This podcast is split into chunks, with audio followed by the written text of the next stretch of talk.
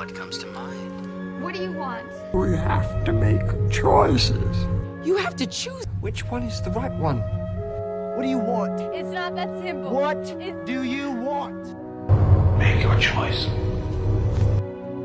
Bienvenue sur Le Choix de Marie, le podcast ciné qui vous donne tout simplement des idées de films à regarder. Sans spoiler ni prétention, je partage chaque semaine avec vous les films que j'ai vus pour faciliter votre dilemme du On regarde quoi? 35e épisode du choix de Marie, un petit euh, milestone. Et c'est avec euh, pas mal d'émotions que j'enregistre ce dernier épisode depuis Paris. Je suis en plein préparatif, des journées euh, assez denses en ce moment, mais aussi très riches en émotions avec des au revoir qui sont faits. Et le cinéma a finalement été cette semaine un peu mon réconfort. Euh, mes petits moments de détente, j'ai vu que des films seuls au ciné. Et je m'excuse du coup euh, pour cette vilaine voix, mais je rentre d'un mariage. La bonne nouvelle, c'est que j'étais tout aussi excitée de retrouver mon chat que d'enregistrer euh, l'épisode de cet après-midi. Donc c'est vous dire à quel point je, je, tiens à vous. Et donc voilà pour le planning de cette semaine euh, qui s'est passée 100% en salle. On va commencer avec un drame, Drive My Car. Ensuite, une comédie, Les Fantasmes, et on termine avec une comédie romantique, Fragile. Mercredi 18 était marqué par la sortie de Back Nord, certes, mais aussi de Drive My Car, film dramatique japonais de Ryusuke Hamaguchi, qui a reçu le prix du scénario au dernier festival de Cannes. Je l'attendais un peu comme le Messi, ce film, voire même plus que Back Nord, mais c'était forcément plus compliqué de trouver une petite production euh, japonaise en Normandie. Je me suis donc rendue en salle euh, lundi dernier pour découvrir cette adaptation de la nouvelle du même nom de l'écrivain pardon euh, Murakami, paru dans l'un de ses recueils d'histoires courtes. Le film raconte l'histoire d'un metteur en scène et acteur de théâtre qui s'appelle Yusuke Kafuku, qui peine à se remettre d'un drame personnel. Il accepte cependant de monter euh, Oncle Vania, qui est une célèbre pièce euh, d'Anton Tchekhov, dans un festival qui aura lieu à Hiroshima. Une fois sur place, il se voit euh, obligé d'être conduit dans ses déplacements par une jeune fille euh, taciturne, Misaki Watari. Petit à petit, les deux personnages vont apprendre à se connaître, à dialoguer et à s'aider euh, mutuellement à penser en fait les blessures de leur passé. Eh bien, écoutez, je suis pas du tout déçue. C'est clairement euh, un film qui était à la hauteur de mes espérances. J'ai eu un petit peu peur en voyant la durée parce qu'on est quand même sur trois heures de film, mais il ne comporte que très peu de longueur et est sincèrement fascinant et plein de poésie.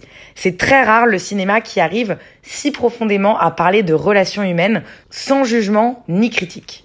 Le scénario est finalement euh, assez simple. Il s'agit euh, de préparer euh, les répétitions d'une pièce, et pourtant le réalisateur va nous bouleverser grâce à une galerie de personnages, tous plus touchants les uns que les autres. On va apprendre à les connaître, eux et leurs blessures, et au fur et à mesure, la sincérité de leurs échanges croît et les oblige à faire face à leur passé, et on se retrouve avec un film sublime sur l'impossibilité de communiquer avec ceux qui nous entourent, d'autant plus lorsque l'on les, lorsqu'on les aime. Le langage est en effet euh, une idée et, un, objet central du film. Euh, et cette idée est d'autant plus accentuée euh, par le fait que la pièce de théâtre est montée en différentes langues, à l'image de la Tour de Babel en quelque sorte.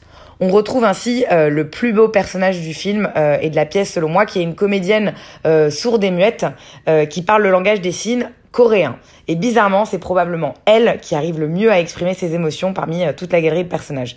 C'est déchirant mais splendide à la fois comme film, avec toujours cette pudeur japonaise euh, qu'on aime tant. Je connais vraiment euh, pas grand-chose à Tchekhov, donc je vais pas m'attarder sur la pièce en elle-même, mais tout ce que je peux vous dire, c'est que j'ai été très vite galvanisée par ces acteurs qui jouent des personnages simples et complexes à la fois, et qui nous offrent une troupe de théâtre multigénérationnelle et multiculturelle qui donne au film toute sa profondeur. Voilà, j'ai été euh, vraiment hyper touchée personnellement, totalement immergée dans ce euh, festival japonais.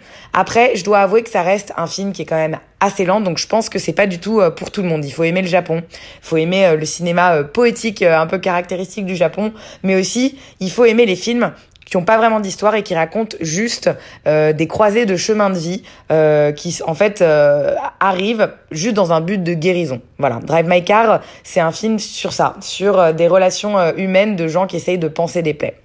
Drive My Car, il est disponible en salle, il est sorti le 18 août pour les intéressés. La France va me manquer et ses films tout autant. J'ai du coup tendance à privilégier les films français au ciné ces temps-ci que j'aurais plus de mal à trouver là-bas en salle. Je suis donc allée voir Les Fantasmes cette semaine, une comédie euh, des frères euh, Fenkinos, Stéphane et David, qui vient de sortir au ciné et qui réunit beaucoup, beaucoup de beau monde. J'y suis allée sans trop d'attente honnêtement, euh, malgré les critiques un peu cata sur Allociné, juste parce que Jean-Paul Rouve, Denis Podalides et Karine Viard vont me manquer. Le film nous présente les fantasmes de six couples tentant d'explorer les faces cachées de leur vie intime sous forme de six courts-métrages.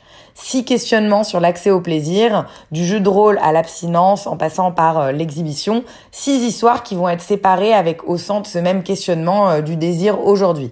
Chaque histoire va venir mettre en scène un, deux, voire même parfois euh, trois superstars du cinéma français. Alors écoutez, c'est clairement euh, inégal d'une histoire à l'autre, elles se valent pas toutes, mais j'ai tout de même passé un moment euh, plutôt plaisant devant ce film qui se regarde facilement. Je trouve que les critiques sont hyper dures. Il a pas, euh, il a vraiment de, de, très mauvaises notes.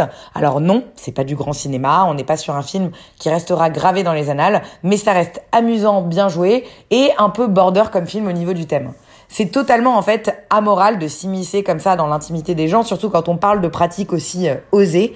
Mais le film n'est pas du tout voyeur, pour autant, il présente simplement avec beaucoup d'humour toutes ces choses qu'on aime au lit sans vouloir l'avouer. Et c'est par ailleurs absolument pas vulgaire comme film, malgré euh, le sujet voilà un peu touchy. Donc je trouve que ça mérite d'être mentionné dans l'océan de lourdeur qui existe au cinéma lorsqu'on parle de sexe euh, aujourd'hui.